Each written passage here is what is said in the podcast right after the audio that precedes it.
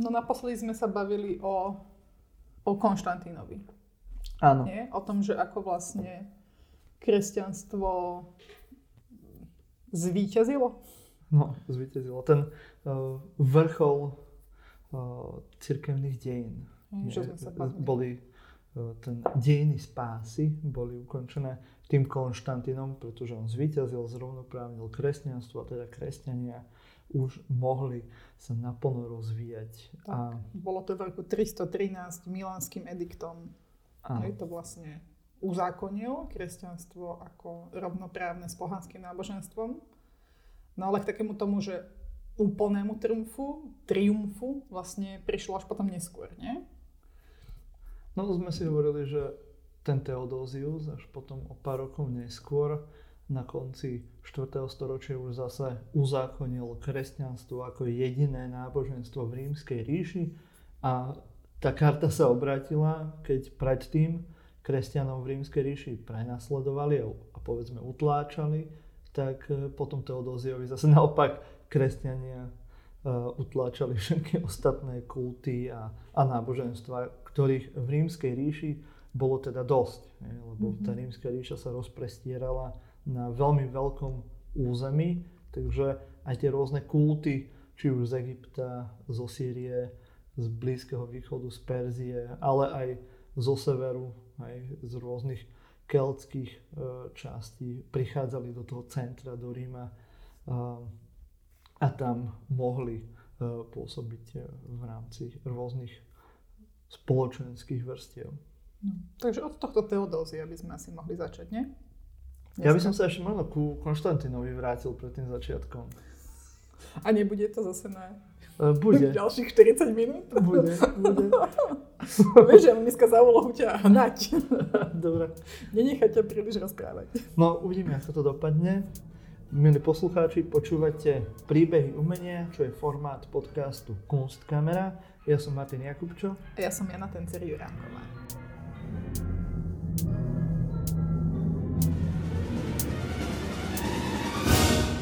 Vieš, prečo chcem začať u Konštantína? Lebo my sme mm, minule rozprávali o jeho rozširovaní práve rôznych štruktúr, hej, hlavne s architektúrou, kde začal stavať tie rôzne architektúry v tých centrách cirkevných po rímskej Baziliky. ríši. Baziliky. Ale nie len, hej, nad hrobom Krista v Jeruzaleme bola bazilika spolu s centrálou.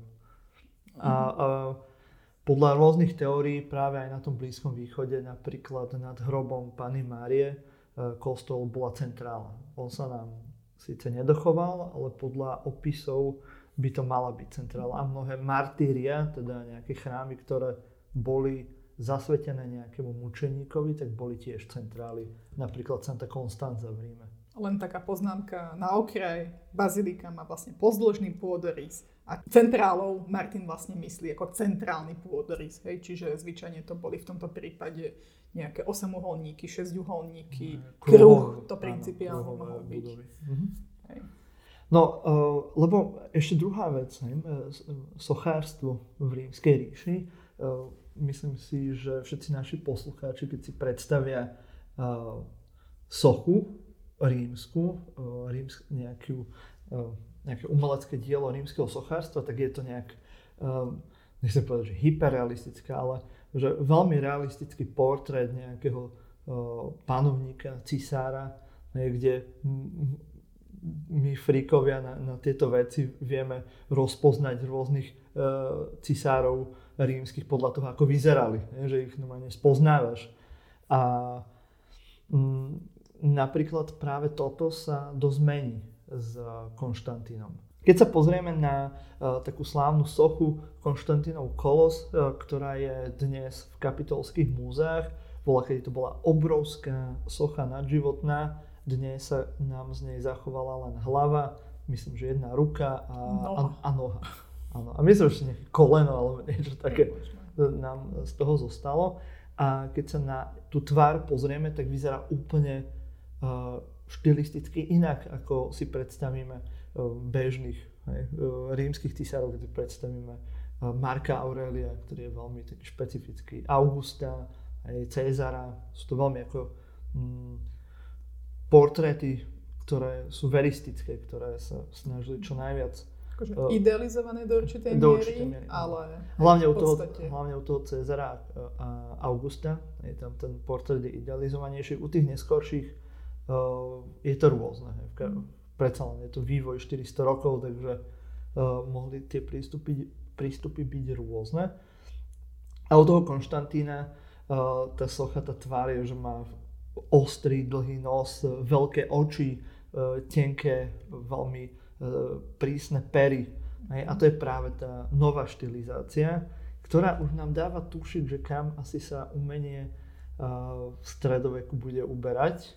Hej? A to, že to umenie v stredoveku vyzerá inak, uh, práve začína tu. Hej? Že nie je to také niečo, že no, oni to zabudli a už nevedeli, ako to robiť. Ako sa často hovorí ako náš obľúbenec Vasary. Ano, to je jeden z najväčších mýtov vlastne a dejín umenia, že proste, že ľudia neviem, tvorili sochy tak, lebo to nevedeli. No nie proste, však nemusí byť že všetko realistické. Sochy mal by, môžu byť aj štilizované.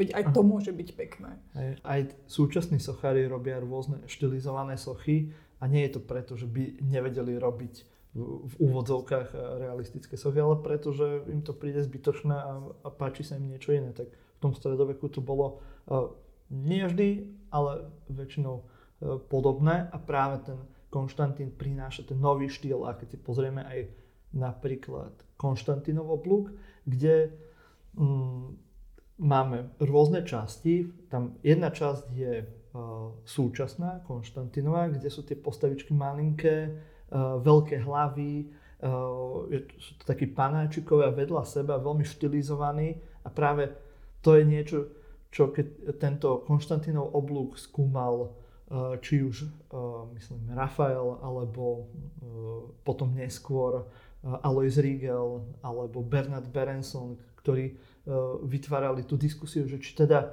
je to akože ten úpadok toho umenia, alebo je to nová estetika, alebo je to dobré, alebo čo. Hlavne v kontexte to, toho, že hneď nad tým vlísom, ktorý je z obdobia Konštantína, tak máme tam tonda, ktoré sú v tom klasickom krásnom uh, rímskom štýle, hej, v úvodzovkách uh, realistickom, kde uh, stojí cisár pred uh, nejakým oltárom a uh, vykonáva obetu. Ale, ale tie boli zrecyklované, nie? No, tie boli z, z inej nejakej, z iného presne tak. Áno. A to sú práve veci, ktoré zobral z iných, hej, nejakého uh, Trajanovho chrámu alebo z iných uh, častí ľudia, ktorí sa tým zapodievajú, tak vedia identifikovať všetky tie, uh, tie časti. A vtipné je to, že ten Konštantín tam nechal prerobiť hlavy a tváre na, na tých tondách, takže je to klasicizujúca rímska kompozícia aj štýlovo. Je to veľmi podobné nápodobivej uh, plastike rímskej Uh, ale je tam zrazu zapnutá tá hlava toho Konštantína s tými veľkými očami a tak ďalej, čo je pomerne vtipné a preto často mnohí tí hlavne renesanční umelci hovorili, no tam to začína, oni už to nevedia robiť, tak musia kradnúť z iných miest, uh, ale uh, ak si prečítame napríklad článok Jasa Elsnera z nedávnej doby, čo je profesor z Oxfordu, tak on práve ukazuje, že to za prvé je chcené a je to to, že on si preberá, on preberá telo, preberá tvár, preberá identitu tých starších, tých starších cisárov a ukazuje, že on je ten nový veľký cisár, lebo si pripomeňme, že len chvíľku pred ním Dioklecian rímsku ríšu rozdelil na štyri časti a Konštantín, a Konštantín ju dáva znova dohromady a potrebuje legitimizovať svoju moc v celej rímskej ríši a ukázať, že on je ten nový veľký cisár. A tam začína práve aj ten nový hej, štýl, uh, povedzme umelecký, ten štilizovaný, niečo potom práve v tom ránom kresťanstve, ránom stredoveku v Ríme vidíme veľmi často práve tie veľké oči, úzky, dlhý nos, rovný a tenké zaťaté pery. To som chcel len tomu Konštantínovi, aby sme to doplnili z minula. To bolo tak v skratke. Áno, a práve aj tento nový štýl môžeme vidieť eh, aj na mnohých práve sochách cisárov, ktorí prišli po Konštantínovi. Práve tí spomínaní Teodóziovia, prvý, druhý, tretí, kadejaký, majú práve tento štýl tiež veľmi prísnej tváre, lebo sú to vojenskí tisári. Oni potrebujú ukázať svojou tvárou, svojim telom, že sú to prísni vládcovia, ktorí majú tú moc a tú silu, aby mohli vládnuť celej rímskej ríši.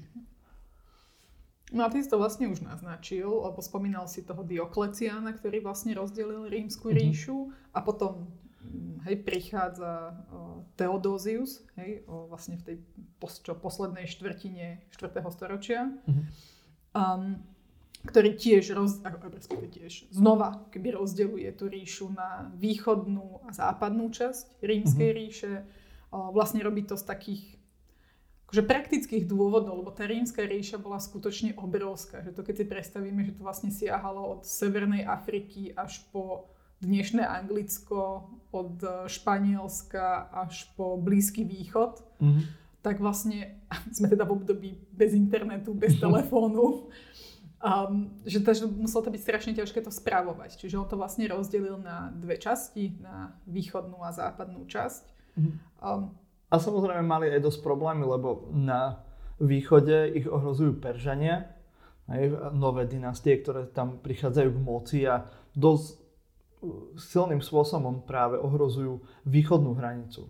Na severe uh, máme uh, prichodzujúcich e, Avarov, máme tam Bulharov, mnohé kočovné kmene, ktoré prichádzajú na hranicu tejto rímskej ríše, kde zo začiatku ju ohrozujú, potom neskôr sa pomaly niektoré kmene aj asimilujú a rímsky cisári im dávajú povolenie sa usadzovať na území rímskej ríše. Sú to samozrejme práve všetky tieto germánske kmene, ktoré poznáme hlavne či už e, rímskej histórie alebo rímskej historiografie a, a samozrejme aj z rôznych legend. A všetci e, ľudia, ktorí prešli školským systémom na Slovensku, tak vedia, že sú tam Ostrogoti, Vizigoti, Vandali, tieto germánske kmene, e, ktoré sa práve ženu touto Európou. A samozrejme nesmieme zabudnúť na Húnov, ktorí práve tomto období prechádzajú spolu s Atilom, bičom božím, aj preto je to bič boží, lebo rímska ríša je kresťanská a títo kresťania v tej rímskej ríše považujú húna a tie útrapy, ktoré im spôsoboval tento kočovný kmeň, uh, tak to pokladali za, to, za ten boží trest, za ich uh, zlý život. No, ale nakoniec Atilu s Hunmi uh, porazili a mnohé ďalšie germánske kmene sa buď posúvali, vieme, že uh, Vizigoti, hej, Vandali prešli až do Španielska a na sever Afriky, kde sa usadzujú, hej, na severe Afriky máme Vandalské kráľovstvo, vieme, že na území dnešného Španielska, na Pyrenejskom polostrove sa usadzujú Vizigoti, vzniká Vizigotské kráľovstvo a, a mnohé ďalšie. Frankovia sa začali usádzať na severe Francúzska. No a toto vlastne posúvanie rôznych týchto kmeňov po Európe teda nazývame. U nás sa to nazýva, že veľké sťahovanie národov hej, prebiehalo v 5. storočí. Ale niektoré iné národy to zase nazývajú, že invázia barbarov. A to, to je tá krása tej historiografie, lebo vieme všetci, ktorí sme prešli základnou strednou školou u nás, ktorí sme mali dejepis, že hej, ten začiatok stredoveku je spojovaný s tzv. Uh, stiahovaním národov. No ale keby ste si pozreli knižky vo Francúzsku, v Taliansku, tak by ste zistili, že to nazývajú invázia barbarov. Lebo je to ten pohľad, že s kým sa vy stotožňujete. Hej? My sa stotožňujeme práve s tými barbarmi, lebo sme tie, e, sme súčasťou tých slovanských kmeňov, ktoré prichádzajú na toto územie. Presne v tomto období vlastne prichádzajú Slovania aj na naše územie. No ale to sa tí chudáci Taliani a Francúzi. Ktorí sa samozrejme uh, identifikujú s tou vyššou kultúrou, ne? s tou rímskou, tak pre nich je to invázia barbarov.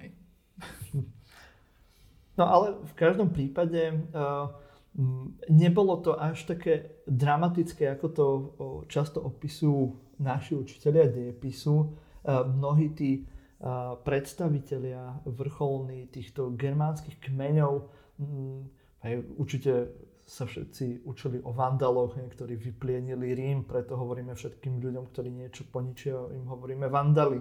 Hej. Um, sú tam rôzne iné ďalšie kmene, ale nemuselo to byť len tento spôsob toho, že nejakého nájazdníctva a lúpežníctva z, týchto, uh, z tejto strany germánskych kmeňov. Mohlo to byť aj to, že uh, títo, táto nobilita týchto germánskych kmeňov často bola, bola na dvore rímskych cisárov a boli e, porímšťovaní, mali tú rímsku kultúru a potom sa často vracali e, k tým svojim kmeňom a skrze aj túto nobilitu e, týchto panovníkov, tých rímskych, tých germánskych kmeňov prechádza k ním nielen rímska kultúra, ale samozrejme aj kresťanstvo. Čiže keď si predstavíme vlastne rímsku ríšu v tomto období, rímska ríša bola rozdelená na tú západorímsku ríšu, východorímsku ríšu, s tým, že ono stále to fungovalo ako jedna ríša, ktorá mala vlastne dvoch cisárov. No a ako vlastne prichádzali tie rôzne um, barbarské kmene, uh, tak vlastne sa začínali usádzať práve na území zvyčajne zväčša tej západorímskej ríše. Niektorí sa asimilovali, niektorí vytvorili vlastne vlastné nejaké e, kráľovstva na tom území. Ale akože mnohí sa aj hlásili vlastne k tomu odkazu tej, tej rímskej ríše. Mm-hmm. Aj keď tam nejaké osídlenie urobili, tak často um, rozoznávali rímskeho cisára ako toho vládcu nad nimi. A práve aj um, hej, potom uh, veľmi známom roku hej, všetci ľudia, ktorí opäť prešli dejepisom u nás, my sme takí trošku uchyláci na roky e, v našom školskom systéme, tak všetci poznajú rok 476. Je to keď prídu ku nám prváci, tak proste toto som si istý, že toto polovička vie väčšinou. Je, že ten začiatok stredoveku proste, alebo často vedia ten, vedia ten dátum, ale nevedia si ho až tak veľmi spojiť. To je druhý prípad. A, a toto je ja našich študentov učím. A to samozrejme, učí sa to.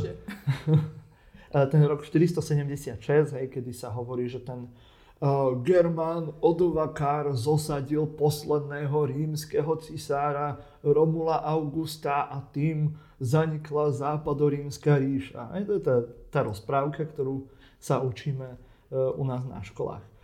Uh, Pravda je tiež tak niekde medzi, lebo áno, stalo sa, len treba podotknúť, že Odovakar bol uh, Riman, bol rímským občanom a bol germánskeho pôvodu, ale bol to veliteľ rímskych vojsk.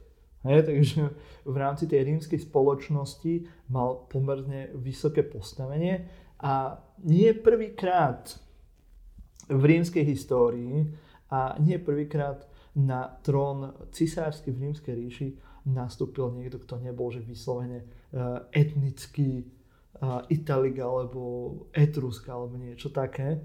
Takže zase až taká divná vec to nebola. Keby sme sa pozerali podrobnejšie do histórie rímskej, tak uh, mali sme aj sírskych cisárov a rôznych, z rôznych iných etnik, ktoré zrovna neboli ba- barbarské v zmysle uh, nejakých germánskych, no ale boli z iných národov. Hej? Tak akože, mm, ani pre tých Rímanov to nebola až taká, až taká nejaká strašná vec, len proste mali nejakého nového cisára. Len akurát my z našej perspektívy si to nejak privlastňujeme a považujeme to za koniec západorímskej ríše, čo samozrejme v určitej miere aj je koniec západorímskej ríše, ale nie kvôli Odovakarovi, ale kvôli tomu, že pomaly tie štruktúry na, na tej západnej časti sa rozpadávajú a nahradzujú ich práve tieto rôzne germánske kráľovstvá.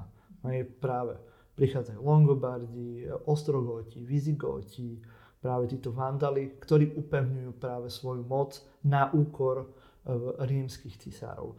A ešte aj ten Odovakar samotný um, úplne on sám sa považoval za kráľa Itálie. He? On chcel byť eh, rímským cisárom, akurát ho nikto neuznal. To bol ten problém. Cisár na východe uh, ho potreboval nejak ukočírovať a tak sa dohodol napríklad s iným germánskym kráľom, kráľom Teodorikom, čo bol tiež Germán, ktorý bol vychovávaný v rímskej tradícii. A císar Zenon, východný císar, mu povedal, že teda, počúvaj, ak pôjdeš robiť poriadky s Odovakarom do tej Itálie, na ten Apeninský poloostrov, tak tam môžeš ostať a založiť si tam kráľovstvo. Teodorik, no dobre, tak ja idem. No a išiel so všetkými svojimi ostrogotmi práve z oblasti Balkánu, sa presunul do tej Itálie, Odovakara porazil a založil si v meste Ramena svoje kráľovstvo. Dodnes môžeme v meste Ramena nájsť Teodorikovo mauzóleum. No a teda vlastne zatiaľ, čo v tej západo-rímskej ríši sa teda diali všelijaké takéto veci, tak o, vlastne to takéto ťažisko toho vládnutia alebo teda tej rímskej ríše sa presúva na, do tej východnej časti. Mm-hmm. Je to presné, keď to takto poviem? Ono v podstate v tejto fáze tej nejakej reštrukturalizácie, ako by sme to nazvali, tej Európy, stále najväčším panovníkom celého sveta, povedzme celého kresťanského sveta, takže to Stredomorie, je byzantský cisár. Ostatný... Čiže ten z Konštantínopolu. Áno. Ešte asi nehovoríme veľmi o byzantskom Hej. cisárovi, ale áno. Lebo ešte, ešte to není Byzancie, či? Áno, ešte, ešte nie. E, dostaneme sa k tomu. No, je to práve ten cisár v Konštantinopole, cisár východnej rímskej ríše. A ostatní králi germánsky alebo iní panovníci viac či menej uh, uznávajú jeho zvrchovanosť. Ale v rámci toho kresťanského sveta, i keď Germáni, Ostrogoti, Vizigoti boli skôr Ariánci. Hej, to je tá uh, druhá odnož kresťanstva, kde podľa svätého Ariána Kristus mal len uh, ľudskú podstatu a bol skôr uh, niečo ako prorok, niečo ako v tom uh, v isláme, hej, Mohamed. Že nebol, nebolo to vtelenie Bož, Boha a v tejto viere väčšinou fungovali tí Germáni Konštantinopole samozrejme skôr mali ten, ten nikajský pohľad na, na tú vieru, že Kristus je vtelenie Boha a v podstate tá tradícia, ako máme dnes v katolicizme a v ortodoxii. Čo je vlastne zaujímavé, že vlastne už v tomto období sa to, to kresťanstvo delilo hej, na také vlastne odnože. Áno, ale ich, ich bolo... sekta. Um, Katolíci by, boli, eh, by povedali na, na herézie, lebo všetko, čo je uh, iné ako tá hlavná náuka, kresťanská, tak je herézia samozrejme. Niečo. Ale oni sa museli nejako dohodnúť v tomto období, že ako. Ako si to vlastne budú interpretovať a no, preto vlastne vznikali také rôzne um, ako keby smery toho kresťanstva. Bolo ich mnoho práve v rámci aj tej rímskej ríše, tak v rôznych častiach boli rôzni tzv. cirkevní otcovia, ktorí tú náuku vykladali trochu inak. A e, máme tam práve rôzne, rôzne uh, smery toho, toho kresťanstva. Tie dve hlavné bol práve ten nikajský, to je to, čo sa dohodlo ešte za Konštantína na Nikajskom koncile a, a druhý bol práve ten ariánsky, ktorý bol populárny na severe u tých Germánov. Um, keď sme od toho Teodorika, tak Teodorik celku dobre dožil v ramene. Medzi tým sa v Konštantinopole vystriedalo niekoľko cisárov a postupne, e, alebo v určitom momente v tom 6. storočí sa dostal na trón e, náš dnešný hrdina, cisár Justinian. Justinian prvý. Koľko ich ešte bolo potom? Uh, boli Justinian Justín, prvý, druhý, Justinian druhý. Bo, bolo ich viac. no uh, Justinian je veľmi zaujímavá postava historická, veľmi uh, schopný panovník, ktorý si ale aj počas svojej vlády ako prešiel rôznymi uh, fázami. Aj ten jeho začiatok, jeho pa- panovanie bol pomerne uh, na vážkach, pomerne krušný s čím sa spája taký veľmi zaujímavý taký zaujímavý príbeh e, práve e, tzv. povstania Nike. Hej.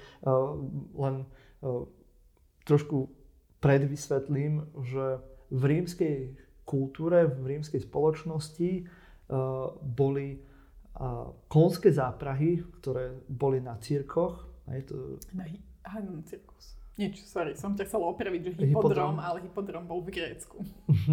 tak nebudem mudrovať radšej. um, ale môže, môže sa to označovať ako hypodrom v, v Ríme, v rímskej ríši to označujeme ako cirkus. To je taká tá, uh, taký ovál veľký, na ktorom sa naháňali uh, záprahy s vozmi. Hej? A práve to fungovalo ako dnes futbal že boli rôzne týmy, oni boli rozdelení farebne, zelený, modrý, červený a práve po jednom takomto uh, preteku uh, sa začali medzi sebou mlátiť. Hej, taký, hooligans. A, presne taký antický hooligans. A tento súboj medzi týmito dvoma medzi týmito dvoma týmami týchto vozatajov, tak prerastol až do povstania proti práve Justinianovi, proti cisárovi, kde zrazu v tom, v tom dáve tých, eh, tých fanúšikov eh, zrazu vyhlásili, že toto je ten pravý eh, následník trónu toho predošlého cisára, lebo Justinian bol len adoptívnym synom predošlého cisára a tak ďalej. To je, nepôjdeme do týchto podrobností, no ale um, ako vzrástlo toto povstanie Justiniana, obliahli títo demonstranti, alebo by to nazvali, chuligáni, chuligáni v paláci, a, ale mal veľmi schopnú manželku, tento Justinian, Teodoru. Presne tak, cisárovnu Teodoru, je veľmi uh, významná ženská postava v, v histórii. A Um, a ona poradila, že má teda poslať svojho uh, generála Belisária proti ním a samozrejme tento uh, generál Belisarius bol veľmi uh, schopný a potlačil toto povstanie a tým pádom sa aj utvrdila panovnícka moc Justiniana práve v Konštantinopole. Dokonca sa hovorí, že ten rok nejak 510 alebo 530, neviem kedy, že najhorší rok na svete, niekde som to čítal kedysi dávno, že, že nejakým spôsobom to určili, že to je najhorší e, deň alebo najhorší rok v histórii ľudstva, lebo tam boli nejaké výbuchy sopiek práve počas jeho panovania, bol tam mor e, v, v rímskej ríši a tak ďalej. Hej. Veľmi ťažko skúšaný panovník. Ale o to je zaujímavejšie, čo všetko dosiahol. To, že e, nejak upevnil svoju moc v Konštantinopole, tak mu nejak dodalo odvahy a nejak veril tomu svojmu generálovi Belisariovi, že aj ten Belisarius dokázal ovládnuť sever Afriky, kde bolo vandalské kráľovstvo. Takže v podstate ako keby e, opäť prinavrátil východnej rímskej ríši e, to územie na severe Afriky aj bývalé Kartágo a, a tak ďalej. Čiže Justinian vlastne získal ďalšie oblasti hej, pre uh, rímsku ríšu. Um, takisto čo ro- rozvil rímske právo? Alebo proste zaviedol mm. kódex? Áno. A to musíš si povedať ty. um, samozrejme, uh, sa snažil tú svoju ríšu e, nielen rozširovať. Tam treba ešte povedať, že nielen to, že e, prinavrátil to územie e, tých vandalov, ale hneď potom, ako bolo úspešné toto ťaženie Belisaria na sever Afriky, tak sa rozhodol, že teda to robí vo veľkom a pristúpil k niečomu, čo dnes nazývame renováciou impérií, aj teda znovu vytvorenie toho impéri- rímskeho impéria. Uh-huh. Hej, že chcel vrátiť tie pôvodné územia rímskej ríši náspäť pod vládu Konštantinopolu ako priamo.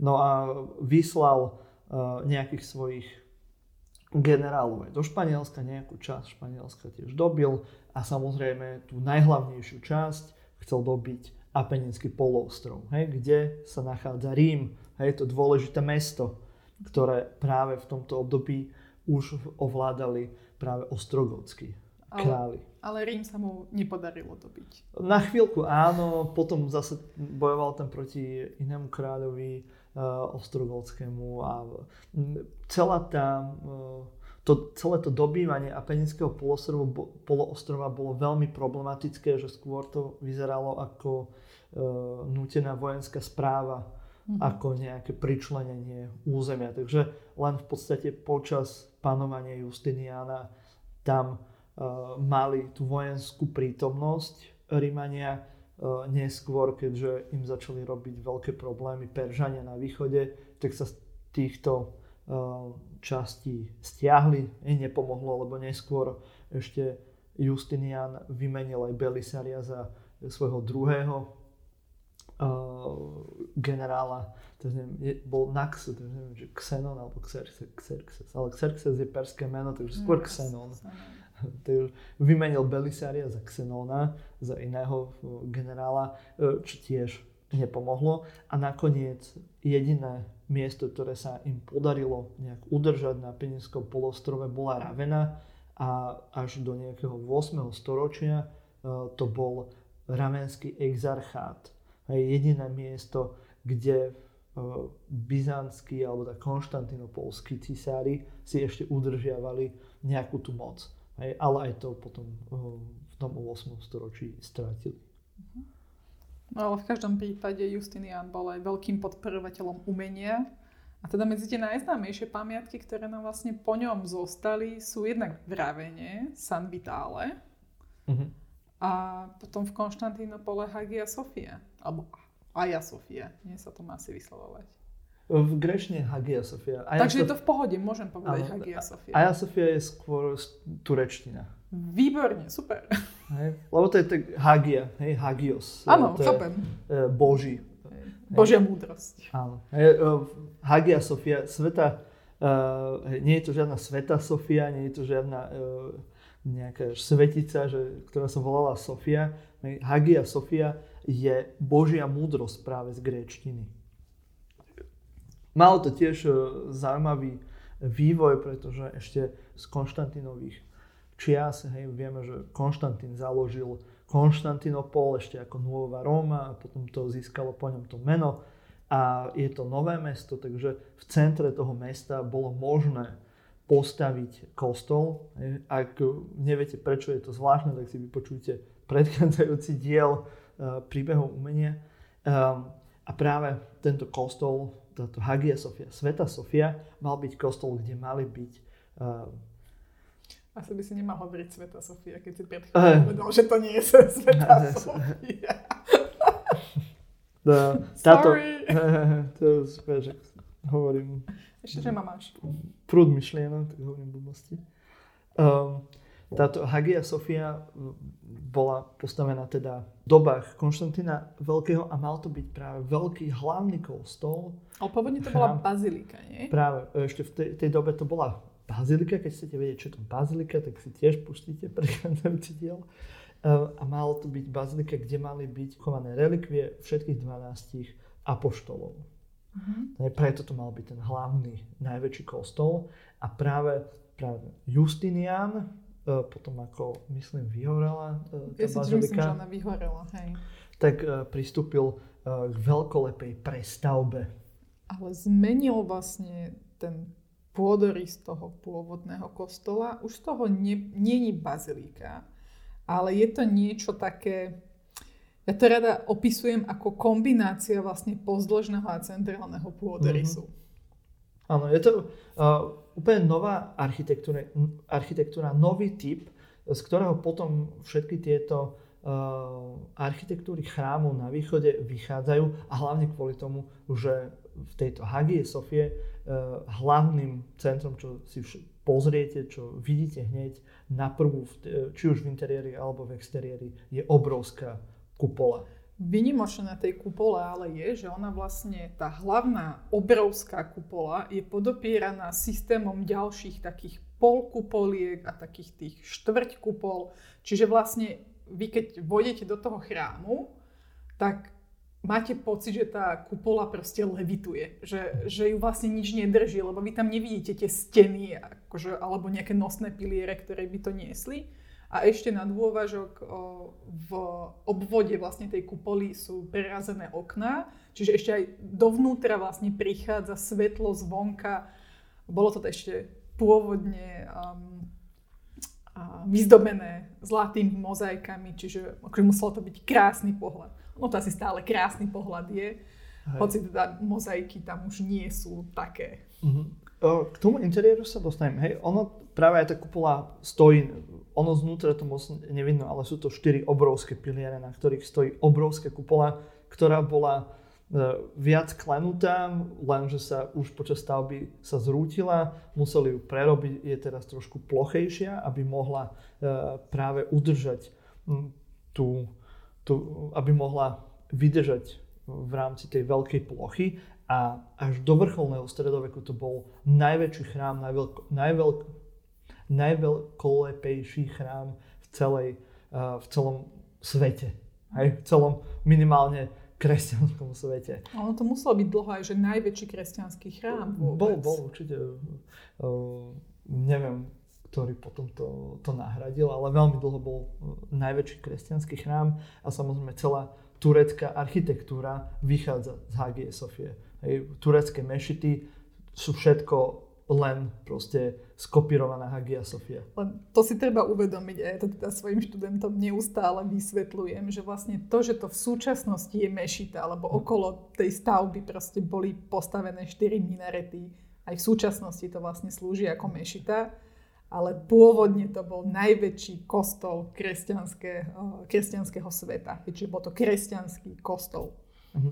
A keď hovoríš o tých mozaikách, máme e, dochované rôzne texty pútnikov, ktorí práve často chodili do toho Konštantinopolu a máme zachované básne, ktoré opisujú tú krásu toho interiéru.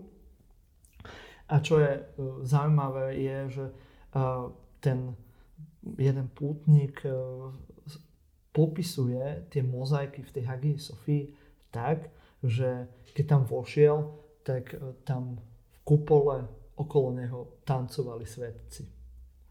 Vieš prečo? Neviem. Lebo práve tá mozaika, tá e, v úvodzovkách byzantská mozaika, to, čo sa e, robilo na východe, má zlaté pozadie. Hej, na ktorom sú práve tí, tí svetci vyobrazení. A tá mozaika je vyrábaná z takých malých kocočiek, nazývajú sa odborne tesery a zlaté e, kocky sú, sú sklenené a vzadu je vrstva zlata. A každá tá kocka malinká na tej obrovskej ploche tej kupoly alebo toho interiéru je trošku pro, pod iným uhlom. A keď máte hej, v stredoveku ne, nemali halogény, nemali reflektory z nejakého dôvodu, tak uh, používali oheň čo je živé svetlo. Hej? Každý, kto bol niekedy na nejakom táboráku, tak vie, že tie plamene proste nejako plapolajú. Alebo každý, kto videl v živote niekedy nejakú sviečku, tak vie, že ten uh, oheň je živý tvor, on sa hýbe a keď máte obrovské lustre, ktoré sú plné svietnikov, hej, lamp na olej, kde máme tento, tento, toto živé svetlo, ktoré sa hýbe, tak práve to vytvára na tom zlatom pozadí, na tých uh, kockách ten pohyb. Takže vy máte pocit, že to pozadie celé zlaté, obrovské, sa hýbe, tancuje rovnako ako ten plameň a máte pocit, že okolo vás tancujú svetci. Takže si môžete predstaviť, aký to mohol byť akože, aj, stále aj pre dnešného človeka úžasný zážitok byť v nejakom takomto veľkolepom, veľkolepom priestore a potom môžete si aj predstaviť, že prečo pre tento celý kresťanský svet v tej, vtedajšej doby bol Konštantinopol a konštantinopolský cisár to najväčšie, to najveľkolepejšie, naj, uh, najúžasnejšie, čo ste mohli v živote vidieť. No len teda v súčasnosti vlastne v Hagii Sofii je iba zo pár fragmentov o, z, týchto, z týchto mozaik, keďže keď sa to prerobilo na mešitu, hej, moslimská viera nedovoluje vlastne zobrazovať ľudské postavy, takže vlastne boli tie mozaiky hej, buď osekané alebo nejakým spôsobom zatreté. Mm. Ale možno spôsob, ako si predstaviť, aké pekné tie mozaiky mohli byť, by mohol byť iný chrám. Áno. Že by sme sa vrátili späť do tej Raveny Hej, a uh... povedali si niečo o San Vitale?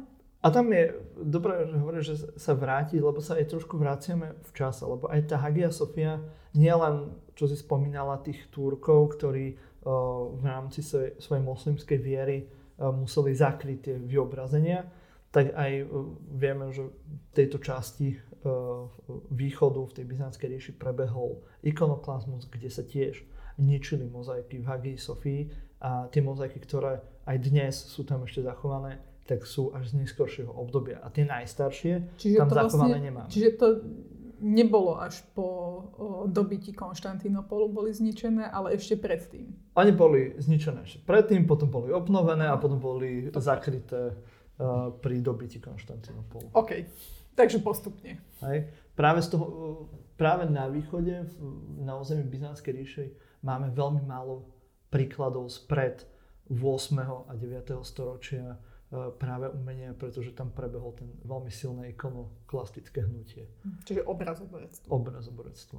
No ale vráťme sa do tej Rameny. Ramena je krásne mesto, dnes v podstate malá dedinka a to je práve na tomto krásne, že uh, tam v určitom uh, čase 4. alebo 5. storočia tam sídlil cisár práve z západo uh, rímskej časti a dnes je to uh, práve malinká dedinka, pretože potom neskôr stratil, stratilo toto mestečko svoj význam uh, aj kvôli tomu, že ten prístav tam nejak nefungoval, tak máme mnohé veci dochované v tej akože úplne najčistejšej forme, lebo tým pádom, jak to nikoho nezaujímalo, tak tam nebolo peňazí a moc sa to neprestavovalo. Takže uh, máme to šťastie, že môžeme práve v tej čistej forme vidieť tie ránokresťanské architektúry, ránokresťanské mozaiky a nájdeme tam práve mnoho takýchto príkladov na, na to, že je to fakt, že malé mestečko, tak tam máme dve baptistéria, baptistérium ariánskych, baptistérium ortodoxných, Máme tam... Dve baziliky svätého Apolinára. Dve obrovské baziliky, San Apolináre Nuovo a San Apolináre in Klase. Klase je práve ten prístav ramenský eh, s krásnymi, prekrásnymi mozaikami a máme tam uh, práve úžasný kostol San Vitale, ktorý práve pre vývoj architektúry je veľmi dôležitý. A v jeho vlastne areáli je aj uh, mauzoleum Gali Placidie. A máme tam aj uh, mauzoleum Gali Placidie, malá stavbička. Uh, tam je otázne, či je to mauzoleum, čo to vlastne pôvodne bolo, ale dnes to poznáme ako mauzoleum Gali Placidie, kde máme úplne krásne uh, mozaiky práve z toho ránokresťanského umenia, kde ešte neboli tie zlaté, tie ako si predstavíte, tie byzantské mozaiky, ale krásne modré, hej, také tmavá, modrá, nebeská. A s zlatými hviezdičkami. Áno, veľmi, veľmi prekrásne kompozície, aj e, ornamenty farebné, ktoré tam mm. môžeme nájsť a veľmi raditné veci tam nájdeme. Nájdeme tam uh, Krista ako dobrého pastiera v jednej, v jednej časti. Nájdeme tam svätého Vavrince, ktorý sa za ktorým veje plášť, lebo sa ide hodiť na ten rošt e, rozžeravený, aby ukázal, že on je ten e, pravý kresťanský mučeník, že on ide zomrieť za toho Krista. Máme tam Petra a Pavla, ktorí ukazujú na okienko, pretože cez, cez neho ide svetlo a Kristus povedal, ja som svetlo sveta. Ale poďme do San Vitale. Lebo ja viem, že by si vedel rozprávať o mozaiky a Gali Placidie Možno aj celý jeden diel, hej, ale... Áno. San Vitale. Dalo by sa ešte o tých ďalších kostoloch hovoriť dlho, ale poďme, poďme do San Vitale. Lebo máme tam niekoľko zaujímavých vecí, eh, na ktoré by som chcel upriamiť vašu pozornosť, keď niekedy pôjdete do rameny do San Vitale. Uh, a to sú hlavne tie mozaiky, ktoré sa nám zachovali v presbytériu. Ale možno by sme mohli zase povedať, že San Vitale je zase centrálna stavba, mm-hmm. Takže kruhový Asi- pôdorys, povedzme, oktagonálny. Tak, taký, alebo polygonálny, alebo neviem, či to je úplne oktogón. A sú tam sústredené dva kruhy, uh, Mhm. je to dvojposchodové, je tam druhé poschodie, je tam uh, galéria. A, A je tam vlastne potom taká apsida, alebo teda, môžem to nazvať apsida, nie? áno, hej. Hej? Čiže potom je tam apsida um, a vlastne v tej apside sa nám vlastne zachovali tie pôvodné mozaiky, pretože oni tiež boli, o, ten zvyšok vlastne toho kostola bol tiež premalovaný, tam nejaká baroková výzdoba. myslím. Baroková výzdoba, nie, nie som si istý, že či tam to bolo celé vyzdobené mozaikami, lebo nie, nie, nie vždy to muselo byť. Často sa táto mozaiková výzdoba kombinovala s mm, mramorovými obkladmi a takou technikou, ktorá sa volá opus sectile, čo sú zase uh, skladané kusy rôznych mramorov, rôznofarebných do rôznych uh, ornamentálnych fóriem a tak ďalej. No ale tie, tie mozaiky, oni sú veľmi zaujímavé z viacerých dôvodov.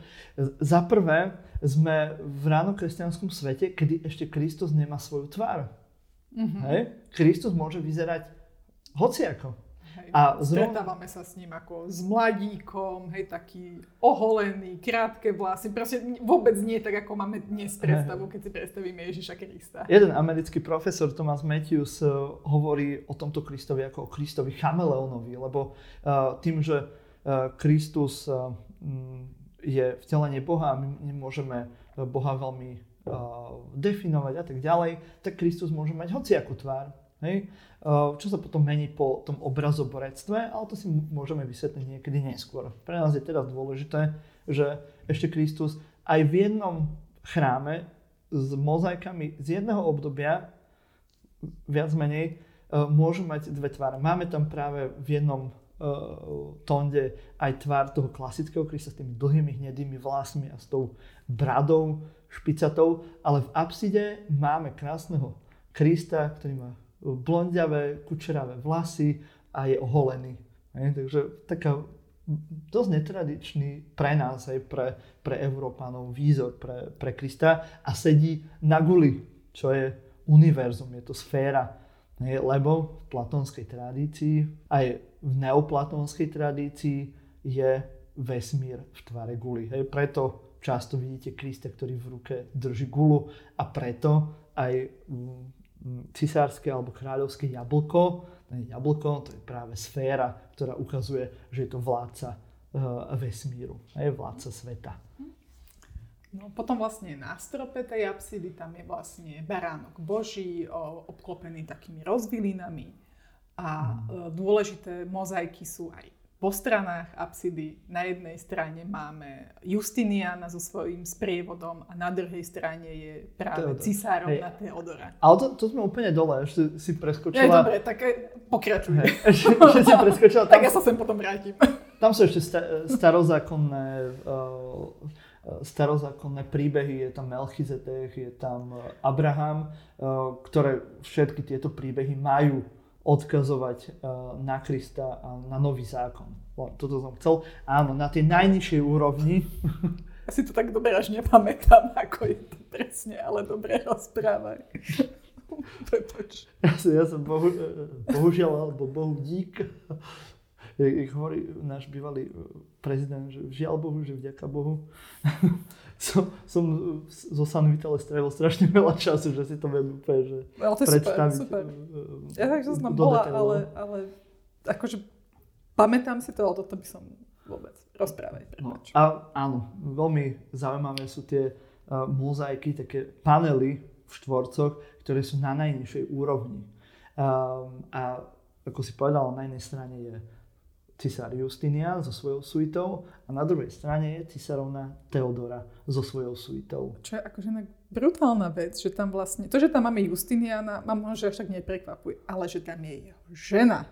No, sme v rímskej ríši. Žena nemôže vojsť do priestoru presbytéria, do, do toho najposvetnejšieho priestoru. Žena nemá mať čo, aký prístup. A predsa tam tá Teodora je. Ako je to možné? Pretože uh, je zároveň vonku a zároveň vo vnútri. Keď sa pozrieme na ten panel s tou Teodorou, uh, môžem robiť odbočku malú? Správ. je tam ešte taký, že krásny detail, keď si pozriete uh, plášť Teodory, tak dole má krásne zlatom vyšívaných troch mudrcov, hej, alebo troch kráľov, ako to u nás uh, je známe.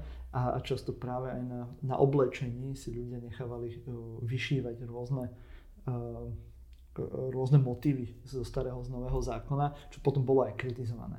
No ale keď si pozrieme, tak práve tá Teodora stojí pred vstupom. Hej. Je tam, sú tam nejaké dvere, na ktorých je záves, ktorý takže sa podkrýva a je tam uh, taká fontánka, ktorá je akože z polovice je vonku, z polovice je vnútri, tak je to taká hra, že kde sme? Sme vonku alebo sme vo vnútri? Čiže ona je na tej mozaike zobrazená v tej apside, ale na tej mozaike je vlastne zobrazená, na že vonku. je vonku.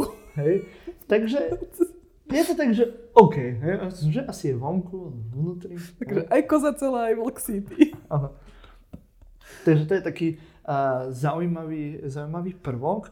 A aj pri tom Justinianovi, zase oproti tejto mozaike s Teodorou, uh, kde v centrálnej časti tej mozaiky, mozaiky je veľký Justinian s aureolou, hej, lebo cisár je svetý muž, hej, je to zástupca Krista na zemi, je to vládca celého kresťanského sveta, v ruke má zlatú misu, nevieme úplne, čo to úplne má znamenať, sú rôzne na to interpretácie, ale potom má, po jednej strane má kňazov, po druhej strane má vojakov. Tí vojaci po jeho po jeho pravici sú interpretovaní ako jeho generáli a vojaci, pravdepodobne tu bude Belisarius a nejaký ďalší generál. Z druhej strany máme veľkého biskupa. Vieme, že je to biskup, lebo má pálium a dokonca vieme, ktorý biskup to je, hlavne kvôli tomu, že je tam obrovský nápis nad jeho hlavou, je napísané, že Maximianus. Hej. A Maximianus bol práve biskup alebo arcibiskup, ktorého tam um, dosadil samotný Justinian, aby práve spravoval tú komunitu v tej Ravene. Hej. Uh, o Maximianovi nemám úplne teraz veľmi čas rozprávať, bola by to, keďže som o ňom robil diplomku, mohli by sme robiť celý jeden podcast o tom. Keď tak si prečtajte Martinovú diplomku. Je na internete. uh, No ale je to človek, ktorý práve spravoval tú ramenu. Justinian nikdy do rameny neprišiel. Justinian bol stále zavretý vo svojom paláci v Konštantinopole. Čiže on tú krásnu mozaiku nikdy nevidel? Mm, bohužiaľ asi by som tak si povedal, že asi ani nie. Asi mu to nemali ako mm. odfotiť. Že? No ale ten Maximian zase vedel, čo robí, lebo zobrazil sa rovnako veľký ako Justinian, ale oh. hej, čo akože Škandál. Stále sme v starovekom svete, stále máme hierarchickú perspektívu a vždy ten najdôležitejší človek je najväčší. Hej? Či je to uh, super realistická rímska maľba alebo rímska, uh, rímsky relief, panovník je proste vždy najväčší. Hej? Ako si to ten Maximianus mohol dovoliť? Ale keď si pozriete na nohy, tak je nižšie. Hej? Tak je to akože, OK, som akože veľký ako cisár, ale však ja som to tak akože to je humble, humble služobník. Geniálne vymyslené. No a, a vedľa neho sú jahni a ďalší kňazi a ešte je tam veľmi zaujímavé, že je tam taká hlavička medzi Justinianom a Maximianom. Hej, len tak, akože, taká busta za nimi, tak, že stojí, že ahojte. Taký ja fotobomb, hej? Taká, ale úplne fotobomb. A že a dokonca vieme, kto to je. Ono je celku zaujímavé, že práve všetky tie tváre majú nejaké e, portrétne rysy. Takže pravdepodobne bolo dôležité, aby boli rozpoznateľné podľa tváre. Sme v rímskej tradícii, takže ten portrét je veľmi dôležitý a to rozpoznávanie. Ten Maximian má plešinku, e, takže E, asi chce byť rozpoznateľný, lebo kto by si dával plešinu na, na mozaiku. Pozdravujeme Maťa, Jankinho manžela. A on by si určite dal na mozaiku. Určite.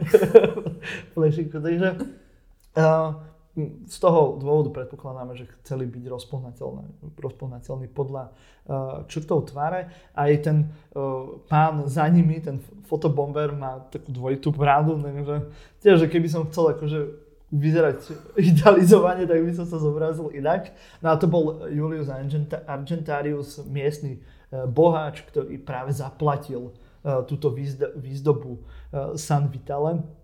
No a ešte predtým, než to nejak zakončíme, je, tam krásny detail, keď sa pozriete na ich nohy. Hej? Pretože v strede je Justinian a on šliape na nohy svojim generálom a jeho generáli šliapu na nohy e, svojich vojakov. A zase na opačnej strane je tam ten Maximianus a on šliape na nohy svojich jáhnov a jáhny, jáhni zase šlapu na nohy kňazom. Hej, takže je tam krásne ukázaná tá uh, hierarchia, ale vieš prečo? No neviem. Uh, lebo často je taký ten so stredovekým maliarstvom alebo s takým plošným výtvarným prejavom spojené e, v stredoveku také, že Biblia pauperum. Že všetky mhm. obrázky v kostoloch, e, u nás sa to učí, je taký akože bullshit, že Biblia pre chudobných. Čo vo 90 prípadoch je, nie je pravda. Že tie obrazy sú nie práve pre chudobných. Tie obrazy majú presne svoju myšlienku, svoju message, ktorá samozrejme nie je pre tých chudobných, lebo v stredoveku, v antike chudobní nezaujímajú nikoho. Ne? To je akože, to je Až, nebol to moc sociálny štát v tom období. Až na výnimky, hej, samozrejme u tých kresťanov e, tá okay. E, charita je akože dôležitá, ale v super luxusných budovách, v super luxusných chrámoch až na tých chudobných až tak nepozerajú a hlavne do, do týchto priestoroch ani nemajú ako vojsť.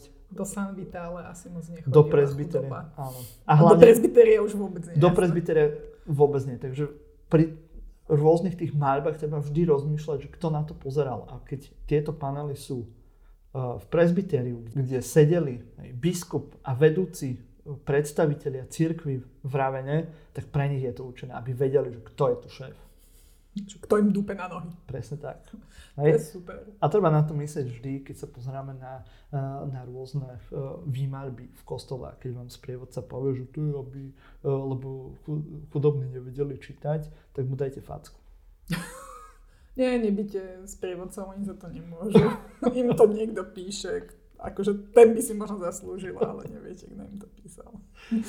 Dobre. Nebuďte násilní, buďte kreatívni. No a my sme tu už pomenuli niekoľkokrát takže Byzanc, aj Byzantskú ríšu, čo je um, práve ten koncept uh, intelektuálny. Aj, uh, obyvateľia Konštantinopolu až z 15. storočia, až úplne kým nepadol Konštantinopol do rúk uh, Osmanskej ríše, stále obyvateľia Konštantinopolu, obyvateľia uh, toho, čo nazývam Byzantská ríša, o sebe tvrdili, že to oni sú Rímania.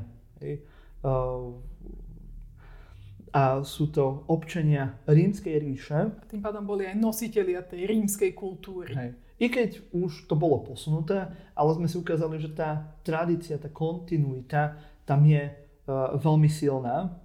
A práve tu niekde, u toho Justiniana sa nám tá tradícia láme, kde už práve po Justinianovi už aj tí najodhodlanejší uh, historici umenia a fanúšikovia antiky hovoria, že to už je uh, tá nová tradícia, ten stredovek, tá byzantská ríša. Hej? Ale treba myslieť, že Byzan- pomenovanie byzantská ríša je podobné ako gotický slov. Hej? Nikto nikdy si nepovedal, že uh, nejaký Giotto alebo ja neviem, nejaký architekt vo Francúzsku v 13. storočí. Hm, tá gotika je ale zaujímavá. Proste tie pojmy vznikli až ex post. Áno. A, ale to, že sa práve v tomto momente sa vytvára nový, nová kultúra, nový svet, nový vizuálny jazyk, tak od tohto momentu po Justinianovi už môžeme hovoriť o tom, o tom novom o, kultúrnom umeleckom milie, v ktorom sa ďalej rozvíja stredovek. A už od tohto momentu naozaj môžeme hovoriť o stredovekom umení. Tak. A o Byzancii sa asi porozprávame niekedy. No. Ale tu môžeme zatiaľ skončiť a potom ako to v Byzancii to, bude zase tvoj, to bude zase tvoja téma. Áno. Dáme si na budúce nejakú tvoju tému. Dobre. kde ja budem ticho a budeš rozprávať ty. Oh. Ja sa ťa budem pýtať. Dobre. Um, tak ďakujeme, že ste nás počúvali. Možno dúfam, že to dávalo zmysel, čo sme hovorili. A keď nie, tak nám napíšte. Áno. A, My že- vieme prijať kritiku. Dobre. Hej, Janka vie prijať. Dobre, ja, ja to moc kritiku nemám rád. píšte mne. Martinovi píšte pekné veci. Ja, život bije aj tak. Nemusíte ma ešte udupávať. Ale je možné, že eh, hlavne, to sme hovorili už na začiatku pri prvej uh, epizóde, že neverte nám. Všetko si kontrolujte, uh, mohli sme urobiť chybu a je to len nejaký spôsob interpretácie, takže hlavne sa zaujímajte o umenie, hľadajte si veci, pozerajte sa na veci a dúfam, že možno som vám aj trošku urobil lepší obraz o, o stredovekom umení. Možno ho budete mať trošku radšej, lebo to stredoveké umenie má všelijaké predsudky. To je také, také nevlastné dieťa, nie? Také To je- hej. No. Ale to mám ako od macochy. Aha.